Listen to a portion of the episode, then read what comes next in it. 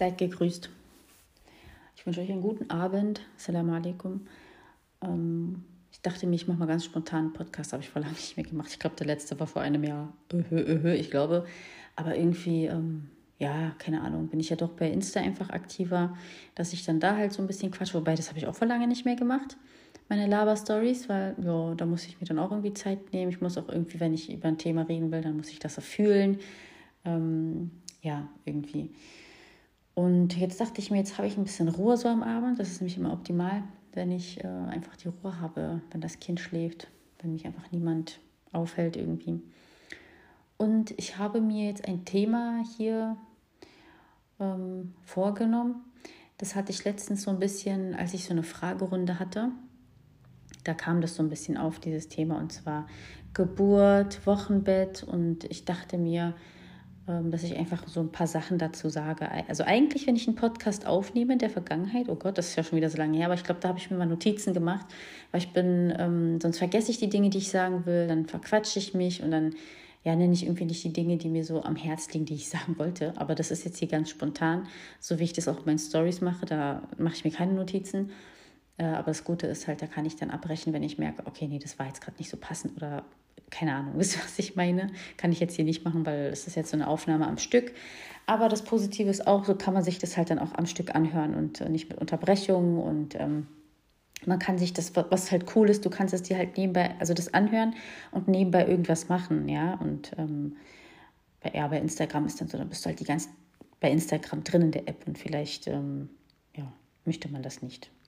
So könnte man sich zum Beispiel diesen Podcast anhören und von jemand anderem die Story checken. Spaß, Mann. Okay, so Thema Geburt. Okay, ist natürlich ein sehr, sehr großes Thema. Es ist jetzt bei mir auch schon lange her. Meine Tochter ist 4.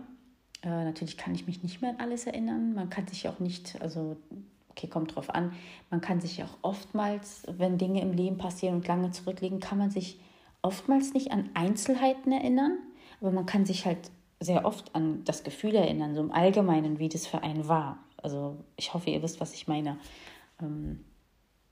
Und natürlich ist es auch bei jeder Frau anders und man kann jetzt auch nicht sagen, also ja, man kann sowieso auch nicht vergleichen, also ob die eine jetzt so eine Geburt hatte oder die andere so eine Geburt, das sollte man nicht vergleichen. Man sollte auch nicht das eine gut reden, das andere schlecht reden. Das ist so eine krasse Erfahrung, also dass man da dann echt noch die einen schlecht reden will und irgendwie hier, das ist die normale Geburt, das ist nicht die normale Geburt, also das ist gar nicht mein Thema. Im Endeffekt bringst du dein Kind auf die Welt, ja, so egal wie, du bringst es auf die Welt und wenn es dann halt so ist, dass es dann ein Kaiserschnitt wird, dann ist es halt so, was willst du jetzt machen? Also ich meine, man ist in so einer krassen Situation, man trifft eh nicht alle Entscheidungen selbst, ja, während man da in den Wehen liegt und oder vielleicht kommen deine Wehen irgendwie nicht und das ist ja wirklich ein großes Thema. Und das ist natürlich auch unterschätzt, so denke ich. So, ich glaube, so vor allem in meinem Kulturkreis, ja, also ich bin ja, ich komme so aus dem arabischen Kulturkreis und so in unseren Kreisen ist es so, es gibt natürlich immer solche und solche Menschen, natürlich, es sind nie alle gleich, aber es ist doch schon so ein bisschen, na, wie soll ich sagen, also die Sache ist ja so, so die Generation unserer Mütter, unserer Omis, die haben natürlich sehr viele Kinder auf die Welt gebracht, also meistens mehr Kinder halt auf die Welt gebracht und irgendwie, keine Ahnung, wie die das gemacht haben, die haben es halt irgendwie gemacht. Und man hört dann auch gerne so Sachen so, ja, ich habe so und so viele Kinder geboren und wenn du halt dann über Schmerzen klagst oder über irgendwas, ja, und ich habe 5 Kinder auf die Welt gebracht und ach, das ist so eine typische Eigenschaft, also eine typische Eigenart irgendwie, wenn jemand von seiner Erfahrung erzählt, dass du dann anfängst, über deine Erfahrung zu reden. Also wir sind alle irgendwie so, ne? Ich versuche dann so im Allgemeinen nicht so zu sein und dann der Person einfach zuzuhören. Und wenn man will, dann schafft man das auch. Ich muss hier gerade einen Fokus anmachen, sonst kriege ich hier vielleicht noch einen Anruf und dann muss ich hier meine Aufnahme abbrechen. Deswegen, falls ihr das irgendwie gerade mitgekriegt habt. Wobei, ich habe ja also das ist ja ein Touch-Display. Ich glaube, da hört man dann nichts mehr. Man muss nicht auf Tasten drücken. Aber das wollte ich mal kurz sagen. Ja, dass man halt dann nicht von seinen Erfahrungen redet oder dann dadurch versucht, das, was die Person, also dein Gegenüber dir erzählt, klein zu reden irgendwie, weil jeder fühlt Dinge anders und man muss auch nicht immer über sich reden, wenn jemand, also wenn dein Gegenüber ihre Erfahrung erzählt. Wisst ihr, was ich meine? Das ist halt so eine Eigenart bei unseren bei vielen Frauen einfach aus unserem Kulturkreis. Ja, und ich habe so und so viel gemacht und keiner hat mir geholfen. Und weil wenn du zum Beispiel dich beklagst oder dich überfordert fühlst, dass du alles irgendwie machen musst oder so. Und ja, dann heißt es immer, ja, und ich habe so und so viel gemacht. Ja, okay, schön, aber hättest du nicht auch Hilfe angenommen? Wärst du nicht auch froh gewesen, wenn dein Mann dir zum Beispiel geholfen hätte oder wenn er mit angepackt hätte oder so, ne? Na gut, Thema für sich, ist halt immer schwierig, so in unserem Kulturkreis über solche Themen zu reden. Vielleicht ist es auch bei anderen so, aber ich gehe halt so davon aus, weil ich damit so weil ich das so mitkriege, die Erfahrung damit so gemacht habe. Aber es ist wichtig, dass man, jetzt gehen wir mal direkt über zur Geburt, zur Wochenbettzeit, weil das ist eigentlich mein eigentliches Thema, darüber will ich eigentlich reden. Und zwar Wochenbett. Ich meine, das Wort sagt es ja schon, Wochenbett. Also es ist eine Zeit, die du im Bett verbringst. Eine Zeit, in der du dich ausruhst. Eine Zeit, in der du dich regenerierst. Eine Zeit, in der du dir Zeit für dich nimmst, Zeit für dein Baby. Weil du hast wirklich in dieser Zeit vor allem, wie oft habe ich jetzt das Wort Zeit gesagt, vor allem, wenn du dein Baby frisch auf die Welt gebracht hast, jedes Baby ist anders, ne? Also wir vergleichen nicht, wir vergleichen Mütter nicht untereinander und wir vergleichen jetzt auch keine Babys untereinander. Jedes Baby ist anders, jede Mutter ist anders, jede Geburt war anders, jeder Umstand und so weiter und so fort, ne? Das ist alles hoffentlich klar. Aber trotzdem, egal was für eine Geburt du hattest, egal wie du dich fühlst, wie du dich nicht fühlst, es ist einfach ein Fakt, dass du in der Wochenbettzeit Ruhe brauchst, anzukommen, dein Baby kennenzulernen, mit dieser neuen Situation klarzukommen. Wenn du jetzt zum Beispiel stillst, dass du dich mit dem Stillen zurechtfindest. Wenn du nicht stillst, trotzdem brauchst du Zeit anzukommen. Es ist ja egal. Also vor allem wenn du das erste Mal Mutter wirst, das ist ja eine komplette Veränderung deines Lebens, ja. Dein Leben wird einmal auf den Kopf gestellt. Das ist einfach so. Und man muss sich halt neu in dieser Rolle finden, dann mit dem Partner. Also vieles wird neu sortiert, so, ja. Und du musst halt, vor allem in der ersten Zeit, brauchst du halt diese Ruhe. Die Sache ist halt, dass es so in unserem Kulturkreis, ich rede jetzt wieder über unseren Kulturkreis, dass es halt so, ja, üblich ist, also sicherlich auch bei anderen, aber wie gesagt, ich kenne das halt, wie das bei uns ist. Ich weiß nicht, wie das bei anderen ist. Ich weiß nicht, wie das Deutsche handhaben. Das könnt ihr mir gerne schreiben, wenn ihr nachdem ihr diesen Podcast angehört habt, könnt ihr mir gerne schreiben, wie das so bei euch ist. Ich weiß nicht, wie das Spanier handhaben. Ich weiß nicht, wie das Polen handhaben. Ich weiß es nicht. Aber so in unserem Kulturkreis ist es halt so, große Familie oftmals und dann natürlich bekommst du viel Besuch, alle wollen das Baby sehen, komm vorbei, es gibt Geschenke, versteht ihr, was ich meine?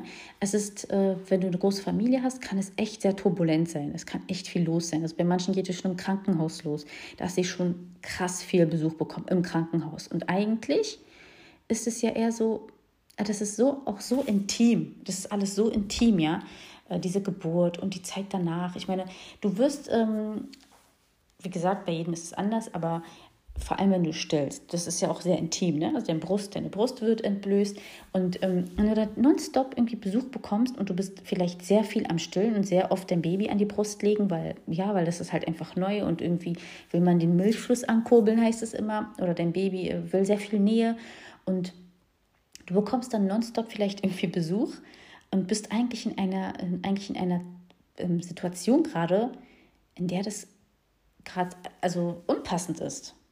Wie gesagt, bei jedem ist es anders. Also ich habe auch schon von Frauen gehört, die waren froh, dass sie Besuch bekommen haben und sie wollten diesen Besuch, sie wollten diese Ablenkung. Vielleicht hat das Baby auch viel geschlafen. Ja, okay, kann sein. Ne? Dann ist es auch ganz angenehm, weil sonst langweilst du dich vielleicht auch im Krankenhaus. Ne? Bei jedem ist es anders. Aber was ich sehr oft gehört habe, auch sei es im Freundeskreis, also nicht nur jetzt über Instagram, sondern wirklich im Freundeskreis Menschen, die ich kenne, wo ich das dann so mitgekriegt habe, dass halt sehr viel Besuch direkt am Anfang ist. Ja? Also das fängt schon so an, dass natürlich dann die Familie mitkriegt, okay, oh, es geht ins Krankenhaus. Der Mann benachrichtigt dann alle, weil man das halt irgendwie so macht. Das machen halt die meisten so.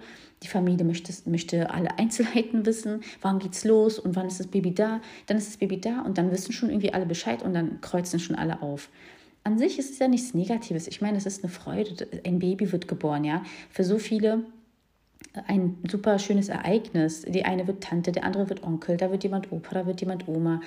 Ja, okay, wir reden jetzt eigentlich so von dem ersten Kind, aber okay, kann ja sein, man hat schon Kinder, da wird jemand Schwester, da wird jemand Bruder. Also es ist natürlich ein schönes Ereignis und es ist was Wunderschönes, wenn du eine Familie hast, die sich für dich interessiert, natürlich. Also wir wollen die Sachen jetzt hier nicht irgendwie... wir wollen das jetzt nicht kleinreden. Natürlich, man kann dankbar sein, dass man eine Familie hat, die sich für dich interessiert, für dein Neugeborenes, die euch sehen will. Aber alles auch in einem gewissen Maße. Also alles hat sein Maß. Und es ist halt leider sehr verbreitet, dass es, wie gesagt, in unserem Kulturkreis, dass man ja die frisch gebackene Mama überrennt mit Besuch. So richtig, alle versammeln sich. Und es ist eigentlich Stress. Ich meine, erstmal an sich ist der Aufenthalt im Krankenhaus, egal was für ein Krankenhaus das ist. Ich rede jetzt mal von mir. Das Krankenhaus, wo ich war, also ich war wirklich zufrieden. Ich hatte wirklich die Hebammen, also das war ja immer so Schichtwechsel. Es war ja nicht eine Hebamme, die ich immer hatte. Die waren freundlich, wirklich, ich war echt zufrieden. Also die waren auch, das Krankenhaus war auch so still, freundlich, stillorientiert. Das heißt, die haben auch sozusagen, die unterstützen dich auch beim Stillen. Also die sagen dir nicht direkt, oh komm, jetzt geben wir mal eine Flasche und so. Wenn jemand das möchte, okay, aber ich wollte das ja nicht. Also ich wollte ja schon stillen von Anfang an. Ne? Und deswegen war das dann natürlich für mich passend, dass mein Umfeld mich dann auch unterstützt dabei. Und ich habe mich da sehr wohl gefühlt. Aber es ist trotzdem nicht angenehmer als zu Hause. Zu Hause bist du in deinen eigenen vier Wänden. Ich hatte ja auch noch eine Nachbarin. Dann kam der Mann. Ich meine, ich trage Hijab, ja, ich bin bedeckt. Und ich habe mich mal umgezogen. Auf einmal war der Mann im Raum. Ich kann nur von Glück sprechen, dass ich hatte mir so extra so lockere, bequeme Sachen mitgenommen. Ich kann nur von Glück sprechen, dass ich habe meine Hose ausgezogen und das Kleid, was ich an, das war so ein Schlabberkleid, so, das war lang und ich habe mir gerade meine Hose ausgezogen und da kommt der Mann auf einmal rein. Und ich dachte mir so, ey, das gibt's doch gar nicht. Man, gut, dass mein Kleid noch rüberhing. Ich meine, okay, ich werde nicht sterben, wenn mich jemand sieht, aber muss das sein? Ich will das nicht. Ich möchte nicht, dass mich irgendein fremder Mann so sieht, wie ich mich gerade umziehe, wie ich mein Kopftuch gerade nicht dran habe, wie ich mein Kind an meiner Brust habe. Möchte ich einfach nicht. Und obwohl ich mich im Großen und Ganzen aufgehoben gefühlt habe, ne, die Menschen, also die Hebammen, die da waren, so, trotzdem war das Stress. Es war trotzdem Stress, weil ich saß auch noch direkt gegenüber von der Tür. Das heißt, die geht jeden Moment auf. Und das hast du zu Hause nicht. Also bestenfalls hast du das zu Hause nicht. Deswegen ist es halt nicht so privat im Krankenhaus. Das ist halt so eine Stresssituation. Es ist, wie gesagt, alles so neu. Dein Baby ist auf die Welt gekommen. Vielleicht ist es auch noch die ganze Zeit quengelig. Oder vielleicht klappt das Stillen nicht. Was auch immer, ja. Also es ist Herausforderung und Herausforderung. Also die ganze Zeit Herausforderung. Und da macht dieser Aufenthalt im Krankenhaus, wo du halt einfach diesen privaten Raum hast, das ist halt auch nochmal zusätzlicher Stress. Das fand ich so schön, dass dann eine Hebamme einmal nachts zu mir kam und was ganz normal ist, dass man in den ersten Tagen, in den ersten Wochen als frisch gebackene Mama ein Durcheinander hat, was die Emotionen angeht. Also da kann ich ganz offen darüber reden und das ist auch etwas, was mich gestört hat, dass ich sowas nie von anderen mitgekriegt habe und ich war wirklich ein bisschen, wie soll ich sagen, sauer, ja, dass mir zu viel Romantik immer erzählt wurde. Also, wisst ihr, was ich meine? Ach, es ist das Schönste auf der Welt und ja, okay, natürlich, du liebst dein Kind, darum geht es nicht. Keiner soll jetzt denken, oh, sie liebt ihr Kind nicht. Wir reden nicht über die Liebe. Ist doch klar, dass du dein Kind liebst, ja, wenn du eine gesunde Mutter bist, wenn du nicht irgendwie nervlich, wenn da nicht irgendwas kaputt bei dir ist, wenn du einfach gesund bist, sag ich mal so, emotional, normal, so in Anführungsstrichen. Natürlich liebst du dein Kind, Mann. Das ist dein Fleisch und Blut. Du hast dieses Baby getragen in dir. Das ist ein Teil von dir. Und natürlich liebst du dein Kind. Aber es ist sehr anstrengend. Es kann sehr anstrengend sein, die erste Zeit. Und Du bist hin und her gerissen, du hast Ängste, du hast Sorgen, du weißt nicht, ob du das alles schaffst, du weißt nicht, ob du gut genug dafür bist. Es sind so viele Gedanken, die du gar nicht benennen kannst in dem Moment, ja. Im Nachhinein vielleicht, wenn man reflektiert und drüber nachdenkt, dann merkt man, was man alles eigentlich für ein Gefühlschaos hat. Und dann habe ich da auch geweint natürlich. Was denn sonst? Ich war so froh, dass ich musste ja etwas länger im Krankenhaus bleiben, weil meine Tochter halt nicht so gut zugenommen hat. So all diese Dinge, die eigentlich normal sind, aber das wusste ich ja nicht. Also ich war ja nicht informiert. Ich wusste nicht, okay, normal in Anführungsstrichen, wenn dein Baby auf die Welt kommt und 10% Gewicht verliert, das ist nicht anormal. Das heißt nicht, dass dein Kind irgendwie sich nicht weiterentwickelt, sondern naja, es kommt jetzt auf die Welt, es muss jetzt für seine Ernährung, also für seine Nahrung, es muss es ja selber zu sich nehmen. Es muss an der Brust trinken, es muss saugen, es ist anstrengend. Man sagt immer, Stillen ist es natürlich auf der Welt. Ja, ist es, aber es ist anstrengend für seinen kleinen Körper. Und wenn es in deinem Bauch ist, ist es die ganze Zeit versorgt. Also es muss ja gar nichts machen. Es ist ja die ganze Zeit versorgt. Und dann kommt es auf die Welt, dann ist es halt nicht mehr so 24 Stunden versorgt, sondern muss halt was dafür machen. Dann ist es vielleicht auch müde, schläft viel, kommt nicht so, so gut dazu, immer zu trinken. Also das ist so normal, dass es einfach einen Teil seines Gewichts verliert. Das wusste ich halt nicht und das hat mir dann, das wurde dann halt im Krankenhaus, weil sie auch gewogen wurde, halt festgestellt. Da musste ich halt etwas länger bleiben.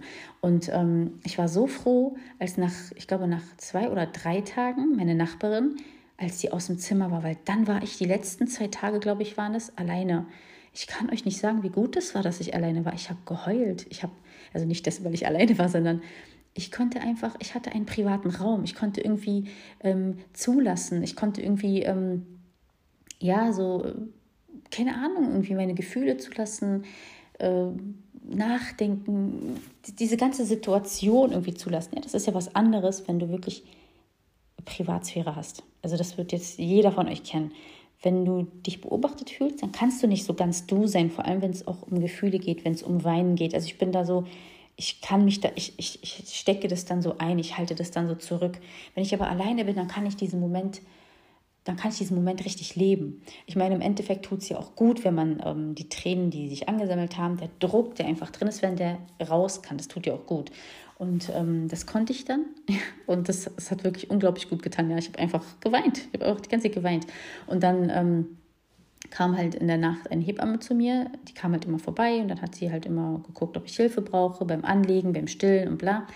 Und dann hatte ich so ein Gespräch mit ihr und da meinte sie halt, dass sie dieses System, oder wie hat sie das genannt, dass sie das nicht so gut findet, dass die Mamis halt so im Krankenhaus bleiben müssen, weil das ist Stress und eigentlich brauchen sie ja Ruhe, sie brauchen eigentlich einen geschützten Raum und Stillen, beziehungsweise Stress kann sich auch auf das Stillen auswirken, das ist ja auch ein Hormon, also es hat alles mit den Hormonen zu tun und das wirkt sich ja dann auch darauf aus und bei mir war das auch so, ja, irgendwie.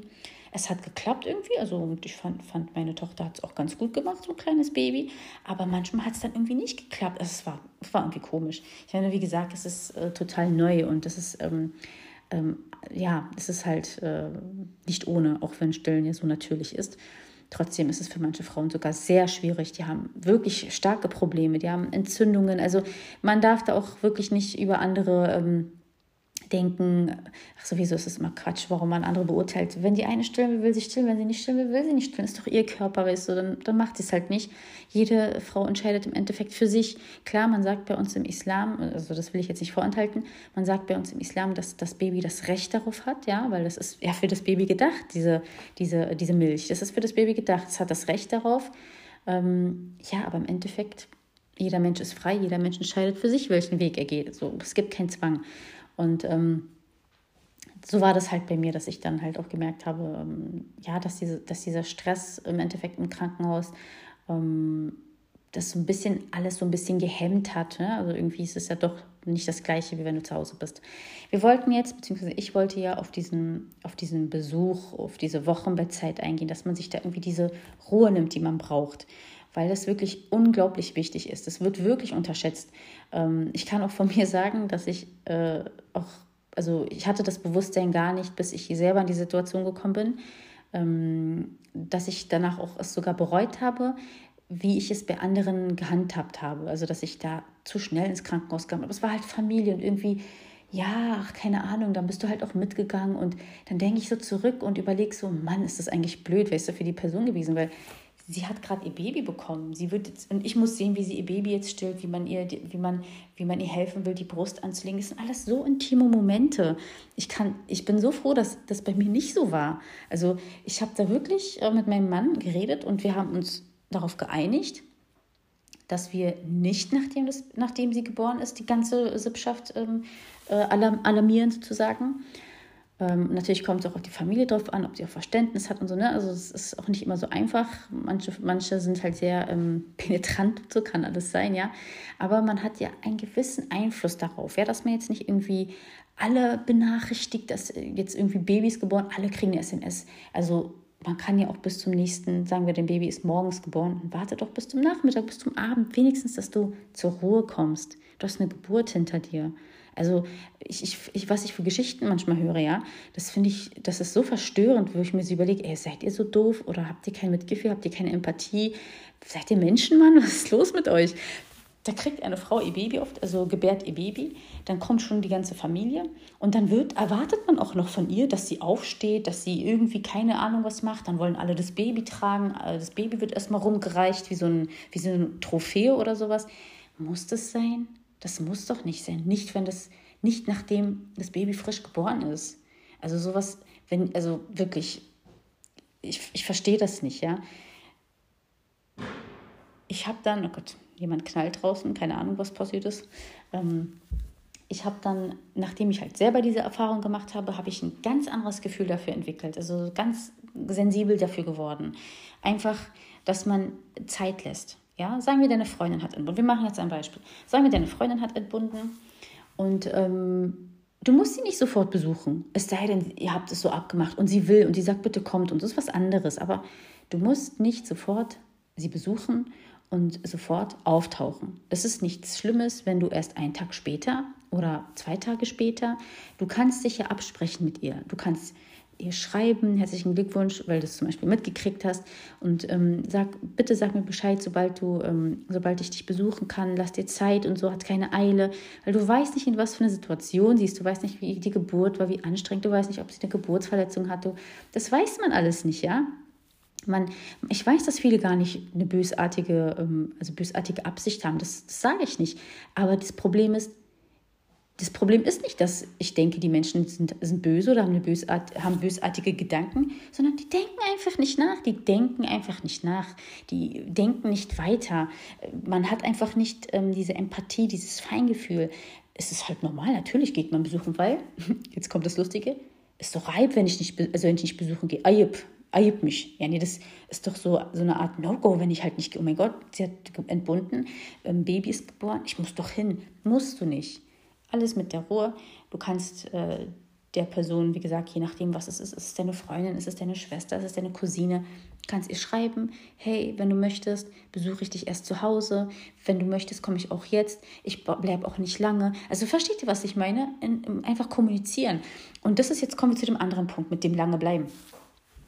Das ist auch so ein Problem. Problem ist nicht, dass man das Baby sehen will. Ich meine, wie gesagt, es ist was Schönes, wenn deine Familie sich für dich interessiert, für den Nachwuchs, ist doch was Schönes. Aber wenn du besuchst, okay, dann bleib aber doch jetzt nicht 2-3 Stunden. Also ich meine, mach deinen Besuch kurz. Oh Gott, die Türken haben so ein Sprichwort. Kriege ich das ja zusammen?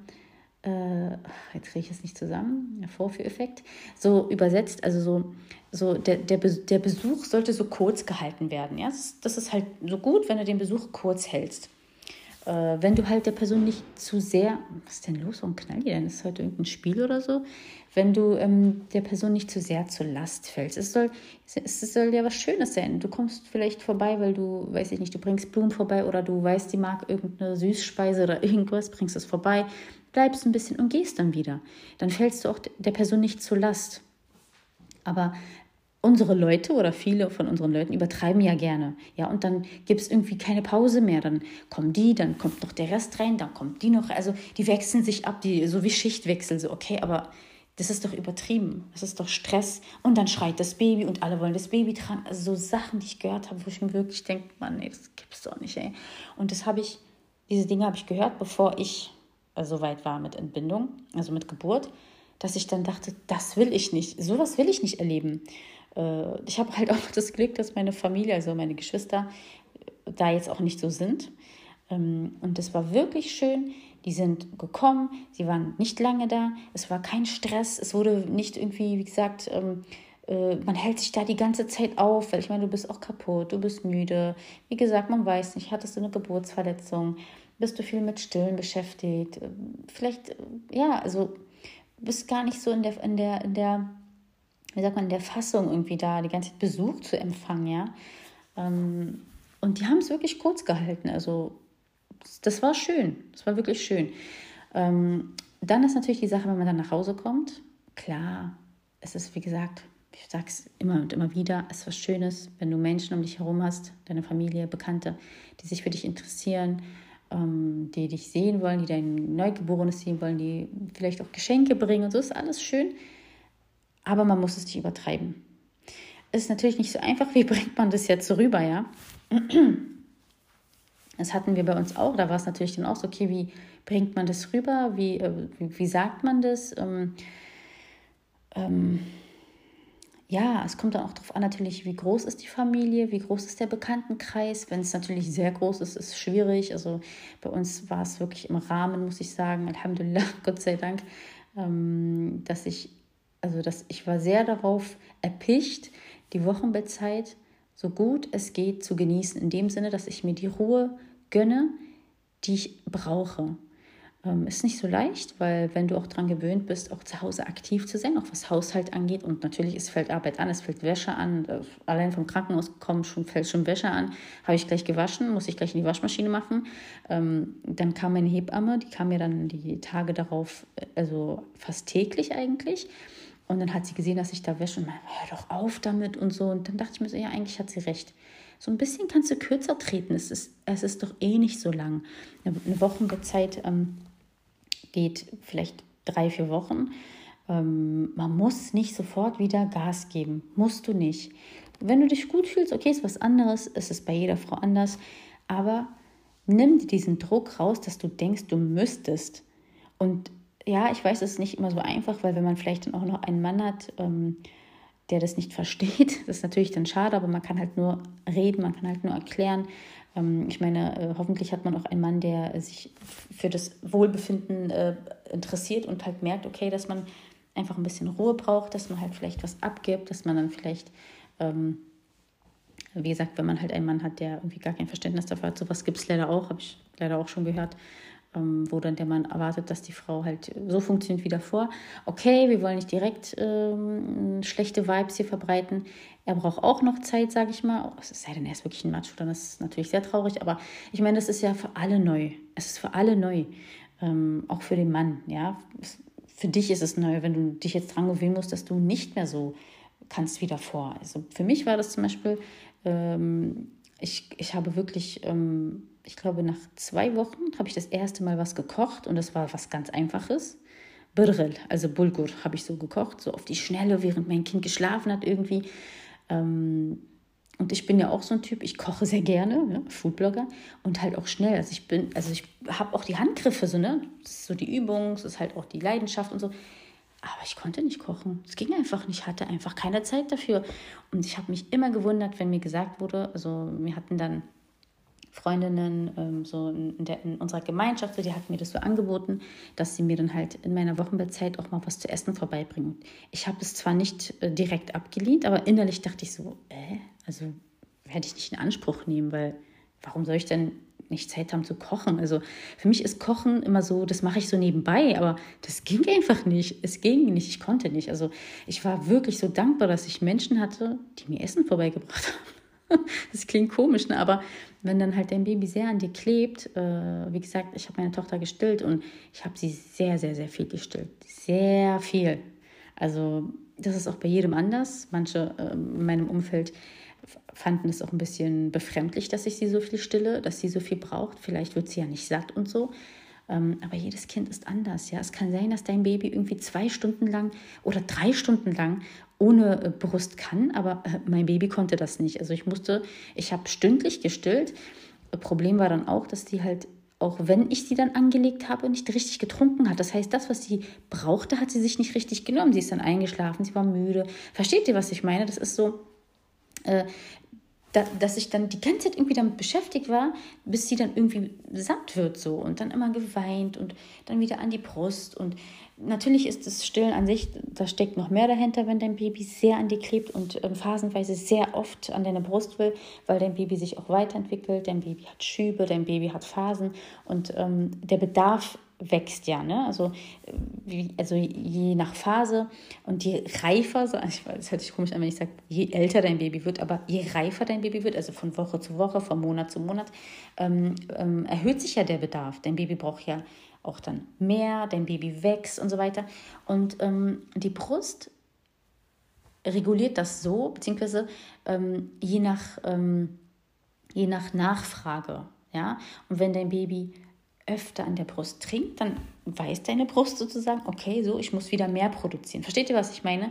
Deswegen ist es hat alles schon seine Ordnung so, aber wenn wir diese Dinge nicht wissen, dann denken wir, oh mein Gott, mein Baby wird nicht satt und mein Baby klebt an mir und trinkt immer nur und weil es nicht satt wird und so, aber einfach lesen, wirklich lesen. Und nicht diese komischen Sachen, die einem erzählt werden, gleich glauben. Es hat nichts damit zu tun, dass dein Baby nicht satt wird. Es gibt Clusterfeeding. Dieses Clusterfeeding ist halt, wenn dein Baby halt sehr an dir klebt, wenn der Bedarf wieder so hoch ist, ja, weil dein Baby halt, wie gesagt, wächst, einen Schub hat und so weiter und so fort und deine Brust sich darauf einstimmen muss, so auf Deutsch gesagt. Und da kann es dann natürlich sein, dass es dir das Gefühl gibt, oh Gott, mein Baby wird nicht satt. Aber so ist es nicht. Das ist auch ein Moment, wo viele aufhören zu stillen. Okay, jetzt kommen wir zum Stillen, weil ich habe ja hier schon einen Podcast gemacht über Stillen. Ich wollte jetzt nicht so ins Detail gehen, aber vielleicht spricht es ja die eine oder andere auch an, die auch stillt oder stillen will. Und da ist es halt auch immer hilfreich, wenn du so ein paar Informationen hast, so, ne? Wenn das für dich, wenn du einfach so ein paar Sachen weißt und wenn das dir dann passiert, dann erinnerst du dich wieder daran, okay, da war doch was so. Ja, dann gibst du nicht gleich die Hoffnung auf. Jedenfalls, mein Thema ist ja Wochenbett, sich die Ruhe gönnen.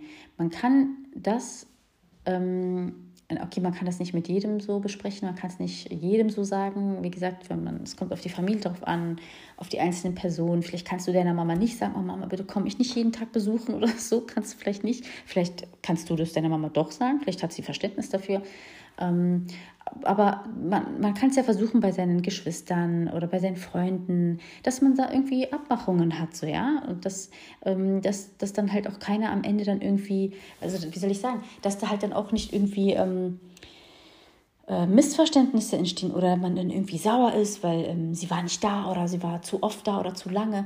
Es kommt auf die Menschen drauf an, man kann es ja auch erklären. Man kann, also ich würde jetzt mit den Erfahrungen, die ich habe, mit den eigenen Erfahrungen, die ich gemacht habe, mit dem Feingefühl, was ich dadurch auch bekommen habe, würde ich überhaupt nicht mehr zu einer Person direkt gehen, sobald sie entbunden hat. Ich würde sie fragen, hey, wie fühlst du dich? Kann ich dich besuchen oder magst du lieber, dass ich dich zu Hause besuche? Wenn es dir erst nach einem Monat recht ist, dann komme ich erst nach einem Monat. Kein Zwang, kein Druck. Versteht ihr, was ich meine? Weil du weißt nicht, in was für einer Situation sie ist. Du weißt nicht, wie es ihr geht, ob sie überhaupt die Nerven dafür hat. Vielleicht manchen Frauen geht es auch mental nicht gut nach der Geburt. Bei jeder Frau ist es anders. Da gibt es kein Normal. Das ist normal, das ist nicht normal. Jede Frau geht anders damit um. Manche hatten eine traumatische Geburt. Du weißt doch nicht, was die erlebt hat. So, ja? Und das sind halt so Dinge, so Missverständnisse, die dann unter Menschen passieren. Du gehst dann zum Beispiel, sie besuchen eine Freundin und du weißt ja nicht, was sie erlebt hat. Und dann, keine Ahnung, manche sind dann halt auch noch so, verstehen dann das Verhalten der frisch gebackenen Mama irgendwie schlecht und sind dann eingeschnappt, weil du vielleicht nicht dein Baby, also weil du die ganze Zeit dein Baby trägst und nicht sagst, willst du mal mein Baby tragen? So richtig dumme Sachen, die so voll unnötig sind. Wisst ihr, was ich meine? Also es gibt Mütter, die möchten halt nicht, dass jetzt alle das Baby tragen. Was ist denn daran schlimm? Was ist schlimm daran? Jetzt mal ganz ehrlich, ja. Und das sind halt so Dinge, die sind so unnötig, die müssen gar nicht passieren. Man kann einfach fragen, man kann, ja wie gesagt, schreiben oder anrufen, je nachdem. Und einfach auch nicht so viel erwarten und dann sauer sein, wenn man nicht sofort kommen konnte. Oder wisst ihr, was ich meine? Das sind jetzt vielleicht so Dinge, vielleicht verstehen manche nicht, was ich meine, aber das sind alles Dinge, die ich mitgekriegt habe, die anderen passiert sind. So richtig unnötig, ja. Und deswegen einfach reden. Und wenn es der frisch gebackene Mama lieber ist, dass du sie erst zu Hause besuchst, in ihrem privaten, also in ihren eigenen vier Wänden, wenn es ihr vielleicht ein bisschen besser geht und sie möchte halt dich auch dann richtig als Besuch auch empfangen. Ich sage euch nämlich auch so, also ich rede jetzt mal über mich. Ich habe im Sommer entbunden, also es war Sommer, es war sehr warm, sehr, sehr warm.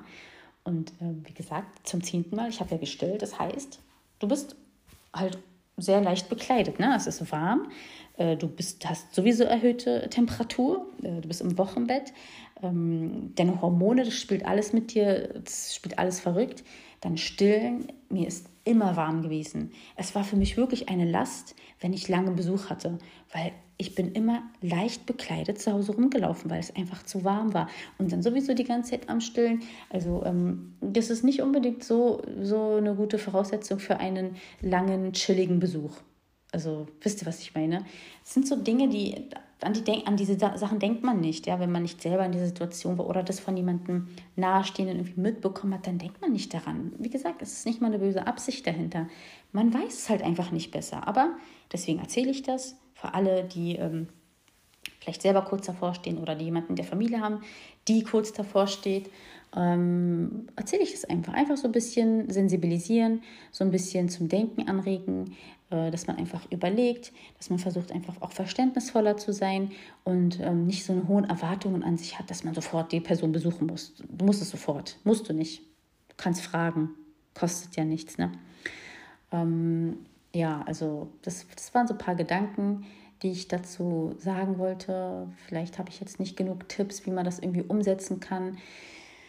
Es kommt halt auch immer auf die Familie drauf an. Es ist halt wirklich, kann man so pauschal nicht sagen, wie man das handhabt. Man kann, ja, also bei uns war das dann so, dass dann halt manche dann also meinen Mann dann halt angerufen haben, dann ihn halt gefragt, dann hat er mich halt gefragt. Das sind alles so Dinge, dass man dann halt auch mit seinem Partner immer im Gespräch bleibt einfach. Auch sagt so, wie das einem geht. Und das ist ganz wichtig, weil also das Ganze, wenn ein Baby halt geboren wird, diese Familie, also wirklich eine Familie aus euch beiden so macht, also ne, zu dritt, wenn es halt das erste Kind ist, man muss sich da wirklich neu orientieren, man muss sich da neu finden. Natürlich liegt dann auch sehr viel der Fokus auf dem Baby, ist ja klar. Und es ist halt schön, wenn man auch den Partner, also den Vater, auch irgendwie immer mit einbindet. Soweit es halt möglich ist, dass man halt auch erklärt, wie es einem geht, weil es ja für ihn auch neu ist. Es ist ja alles neu. Man braucht einfach Zeit und das ist ganz normal. Und da sage ich dann auch nochmal zum Schluss sozusagen, dass jede Mutter ihr eigenes Tempo hat. Vergleich dich nicht mit anderen. Denk dir nicht, oh, guck mal, sie hat entbunden und sie ist schon nach einer Woche fit und geht raus. Na und? Dann ist es halt so, wenn sie damit klarkommt. Aber es ist doch für dich unwichtig, wie andere das machen. Guck, wie du dich fühlst. Wenn du sagst, boah, ich fühle mich einfach noch gar nicht gut, Mann, mir tut alles weh und weißt du doch nicht, also wie deine Geburt war, also ich weiß es nicht. Und wenn du sagst, mir geht es einfach nicht gut, nein, ich kann nicht raus, ich fühle mich noch unsicher, ich weiß noch nicht, wie ich das machen soll, ich habe Schmerzen oder was auch immer, ich schaffe es noch nicht im Haushalt dies und das zu machen, dann mach es halt nicht. Hol dir Hilfe, wenn du kannst, wenn du eine Schwester hast, die dir hilft, dann ruf sie und frag sie, ob sie das für dich machen kann, auch wenn du das noch nie gemacht hast. Bei mir war das zum Beispiel so. Ich habe noch nie irgendwie jemand gefragt, ob sie für mich dies oder das aufräumen kann. Ich muss auch gerade überlegen, war das in der Schwangerschaft, am Ende der Schwangerschaft oder war das, nachdem meine Tochter schon geboren wurde? Das weiß ich gerade gar nicht mehr, weil am Ende der Schwangerschaft, der Bauch sehr dick, sehr groß, da konnte ich halt zum Beispiel das Badezimmer auch nicht mehr so sauber machen wie davor. Und ich habe also ich habe den Boden halt immer so sauber gemacht, dass ich mich auf den Boden gekniet habe, immer so gewischt habe. Ne? Jetzt habe ich ja meinen Dampfreiniger, habe ich euch schon etliche Male gezeigt und bezahlte Werbung. Jetzt ist es natürlich damit praktisch, aber trotzdem muss ich immer noch auf den Boden, um die Ränder, um nochmal an den Rändern lang zu gehen, wenn ihr wisst, was ich meine. Und ich habe noch nie jemanden gefragt, ob die das für mich macht. Aber mein Mann hat es noch nicht mal gemacht, sage ich ganz ehrlich, noch nie hat er das gemacht. Und in der Schwangerschaft, doch, ich weiß noch, am Ende der Schwangerschaft, also so im letzten Trimester, das heißt 7., 8., 9. Monat, da konnte ich das einfach nicht mehr machen. Und es ist jetzt ein bisschen sehr intim, aber das war auch für meinen Mann ganz ungewohnt, dass ich das Bad nicht sauber gemacht habe. Das war für ihn auch komisch. Der hat das auch nicht verstanden, dass ich das auf einmal nicht schaffe. Das ist auch so eine Sache, wenn du immer stark bist, wenn du immer irgendwie alles machst, alles schaffst, alles hinkriegst, ist es für deinen Partner eventuell auch irgendwie befremdlich, dass du das auf einmal nicht mehr kannst. Ja, das, also nicht nur ich habe etwas über mich gelernt, sondern er auch über mich und auch über sich selber, weil dann hat er das halt gemacht. Und als meine Tochter geboren wurde, in der ersten Zeit, da habe ich dann meine Schwestern gefragt, ob die einmal bei mir vorbeikommen können und bitte mein Bad sauber machen können, weil, Badezimmer ist immer so eine Sache, ne? Heute sauber gemacht, morgen wieder dreckig. Und dann sind halt mehrere Tage vergangen, wo ich das einfach nicht machen konnte. Da habe ich mir diese Hilfe geholt, was ich wirklich unter normalen Umständen nie gemacht hätte. Aber dann ist es halt so. Wenn du Menschen in deinem Umfeld hast, die dir nahe stehen, frag sie, ob sie dir helfen können. Gib einfach ein paar Aufgaben ab. Du wirst, glaub mir, du wirst noch früh genug in deine Routine wieder reinkommen, also in dem Sinne, in deine alltäglichen Aufgaben. Deine Routine wird sich vielleicht verändern. Du musst dich neu organisieren, du musst dich neu arrangieren. Du kannst vielleicht dann nicht mehr irgendwie den ganzen Tag dafür dir vornehmen, die Wohnung aufzuräumen, sondern musst es dir einteilen, weil du hast halt ein Baby, was deine Aufmerksamkeit will, was sehr viel Aufmerksamkeit will, wo du halt nicht lange fernbleiben kannst, was vielleicht dann auch immer nur bei dir sein will und nicht mal beim Vater. Also dann muss man halt dann neu lernen, wie man sich organisiert. Das ist alles ganz normal. Ich weiß, es ist nicht immer so einfach, weil man hat sich ja auch daran gewöhnt und man möchte auch gerne die Dinge so weiter machen und schaffen, wie man das halt davor gemacht hat. Aber das sind ja dann auch wieder zu hohe Erwartungen, die man da an sich selber hat. Man muss ja auch realistisch sein. Die Umstände haben sich ja verändert, ne? Du hast jetzt ein Baby. Oder vielleicht hast du 2 Babys, vielleicht hast du Zwillinge. Also du kannst ja nicht von dir erwarten, dass du da die Sachen genau noch so wieder vorschaffst. Das geht nicht. Das ist ungerecht dir selber gegenüber. Du musst für dich neue Wege finden, wie du deinen Alltag meisterst, wie du deinen Haushalt meisterst, wie du vielleicht, wenn du studierst, wie du das meisterst. Das wird ja sowieso erstmal pausieren, Arbeit oder Studium. Und da musst du dann halt für dich neue Wege finden, wie du Stück für Stück wieder in deinen Alltag irgendwie reinkommst. Ne? Das ist ganz normal. Nimm dir den Druck raus, mach dich selber nicht fertig, vergleich dich nicht mit anderen. Das ist sowieso das Schlimmste. Vergleich dich nicht mit anderen. Jede Frau ist anders, jeder Mensch ist anders, jeder geht mit Situationen anders um. Jeder Mensch hat eine andere Ausgangssituation. Ja? Das spielt doch alles eine Rolle. Und versuch dich auf dich selber zu konzentrieren. Versuch für dich einen Weg zu finden, wie du mit der neuen Rolle klarkommst, und du kannst es auf jeden Fall schaffen, einen neuen Weg für dich zu finden. Du bist in der Lage dazu. Das wird nicht einfach, ja. Du wirst auch Situationen haben, auch noch nach Wochen, wo du dich überfordert fühlst, wo du dich ausgelaugt fühlst, wo du dich fertig fühlst, ja, weil es halt auch nicht einfach ist, auf sein kleines Baby aufzupassen, die Verantwortung für sein kleines Baby zu haben, was nachts nicht durchschläft, was bedeutet, dass du auch nicht zur Ruhe kommen kannst. Und egal wie sehr du dieses Baby liebst, dein Körper hat ja auch eine Kapazität, dafür kannst du ja nichts. Das ist ja nicht alles im Kopf, versteht ihr, was ich meine?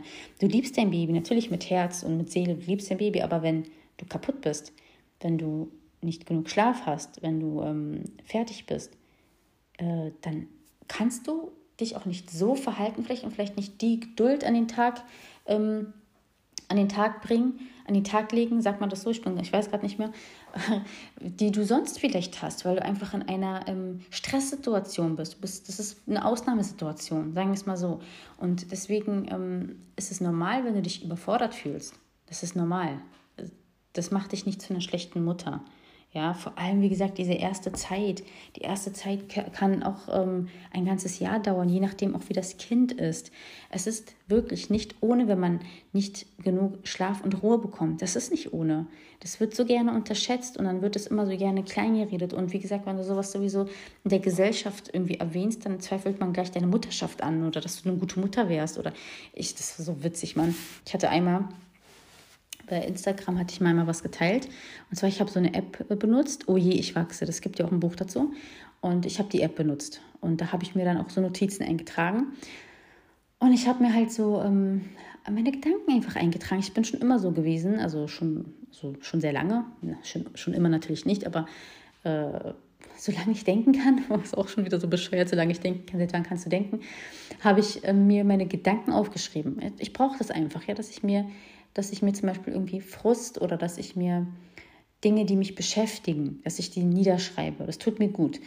Und in dieser App kannst du dir halt Notizen machen. Und da habe ich mir halt auch so Notizen eingetragen, wie ich mich halt gefühlt habe an dem Tag oder wenn da irgendwas mit dem Stillen war oder wie meine Nacht war oder was auch immer. Und da habe ich dann was geteilt bei Instagram. Und ich habe das ja extra geteilt, um zu zeigen, also um diese Realität zu zeigen, ne? Das war auch etwas, was mich damals gestört hat. Als ich selber neue Mutter geworden bin, da hat mich mal eine Bekannte besucht und da meinte ich zu ihr, ey, ich bin fertig mit dir, ich bin kaputt. Und sie fand das so witzig, sie meinte so, du bist die ehrlichste Wöchnerin, die ich je gesehen habe, weil ich meinte nicht, oh, es ist das Schönste auf der Welt, so wie du das irgendwie Gefühl von allen mitkriegst. Ich war einfach nur fertig, Mann, ja, und das habe ich halt so gesagt. Und deswegen habe ich auch so, also bin ich ja auch so gerne realistisch und teile halt auch mal so nicht so schöne Momente, die halt mit Kind ja dir passieren. Nicht um zu sagen, oh Gott, ist das so schlimm, Mutter zu sein, sondern um zu sagen, ey, das ist normal, wenn du sowas fühlst, wenn du überfordert bist oder wenn, keine Ahnung, du kommst damit nicht klar. Ich komme damit auch nicht klar, ich bin auch überfordert, ich habe auch diese Momente, das ist ganz normal. Versteht ihr, was ich meine? Aber... gab es dann eine Person, die kam gar nicht damit klar, dass ich das geteilt habe. Das habe ich dann nochmal geschrieben. Irgendwie sowas, dass es sehr anstrengend ist und dass sie, also meine Tochter, dass sie so sehr an mir klebt und irgendwie so eine Sachen habe ich geschrieben. Ja, nicht mal was Schlimmes. Und dann schreibt sie mir so, vielleicht hörst du dir das ja auch an, ich weiß ja nicht, du bist mir danach entfolgt, hast mich blockiert auch noch, aber vielleicht stalkst du mich ja immer noch. Ja, wie kannst du sowas nur schreiben? Das ist doch ein Baby, das arme Baby und so. Das braucht dich doch. Also so, man merkt richtig, wie das unter manchen Menschen, wie das verboten ist, dass du diese Gefühle sind nicht erlaubt. Du darfst das nicht fühlen, du darfst dich nicht überfordert fühlen. Was ist das denn für ein Schwachsinn? Also, und so kommen wir wieder zu diesem Kreislauf oder sagen wir Teufelskreis, dass die Mütter an sich selber diese hohen Erwartungen stellen, dass sie erlauben sich selber nicht mal, dass sie sich überfordert fühlen. Wobei, was heißt denn das, was ist denn schlimm, wenn ich mich überfordert fühle? Wo ist da die Liebe zu meinem Kind? Also wo wird sie da in Frage gestellt? Wieso gibt es nur Schwarz und Weiß? Wieso darf ich mich nicht mal fertig fühlen, überfordert fühlen und mein Kind trotzdem lieben? Also warum sind manche Menschen so beschränkt und verstehen nicht, dass die Sachen gleichzeitig existieren können? Ich meine, es ist doch das Natürlichste auf der Welt, dass wir müde werden, dass wir kaputt werden. Nach einem langen, anstrengenden Arbeitstag bist du müde. Das ist okay. Aber nach einem langen, anstrengenden Tag mit einem Kind, mit einem Baby, was vielleicht sehr viel geweint hat, was vielleicht sehr viel an dir geklebt hat, sodass du kannst nicht mal allein auf Klo. Also das sind alles so Dinge, da darfst du dann nicht fertig sein. Da darfst du dich nicht überfordert fühlen und da darfst du nicht müde sein. Alles klar. Also was soll das? Wie dumm ist das eigentlich? Aber das ist halt so dieses Problem, weil Menschen immer gerne dann so verurteilen. Sie wollen irgendwas an dir kritisieren. Sie wollen irgendwas an dir anzweifeln. Und das ist ja so, das verbreitet das so unter den Menschen, ne? Dass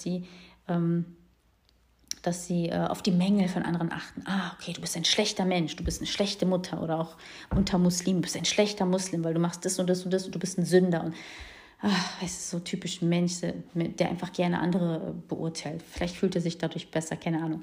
Und das war halt so. Und das Lustige ist, also die Person hat mich dann blockiert. Hä? Die hat mich blockiert. Ich wollte sie blockieren, weil ich mir dachte, ey, wie dumm, was ist das für ein Mensch? Wenn mir so Leute dumm schreiben, ich will die immer sofort entfernen.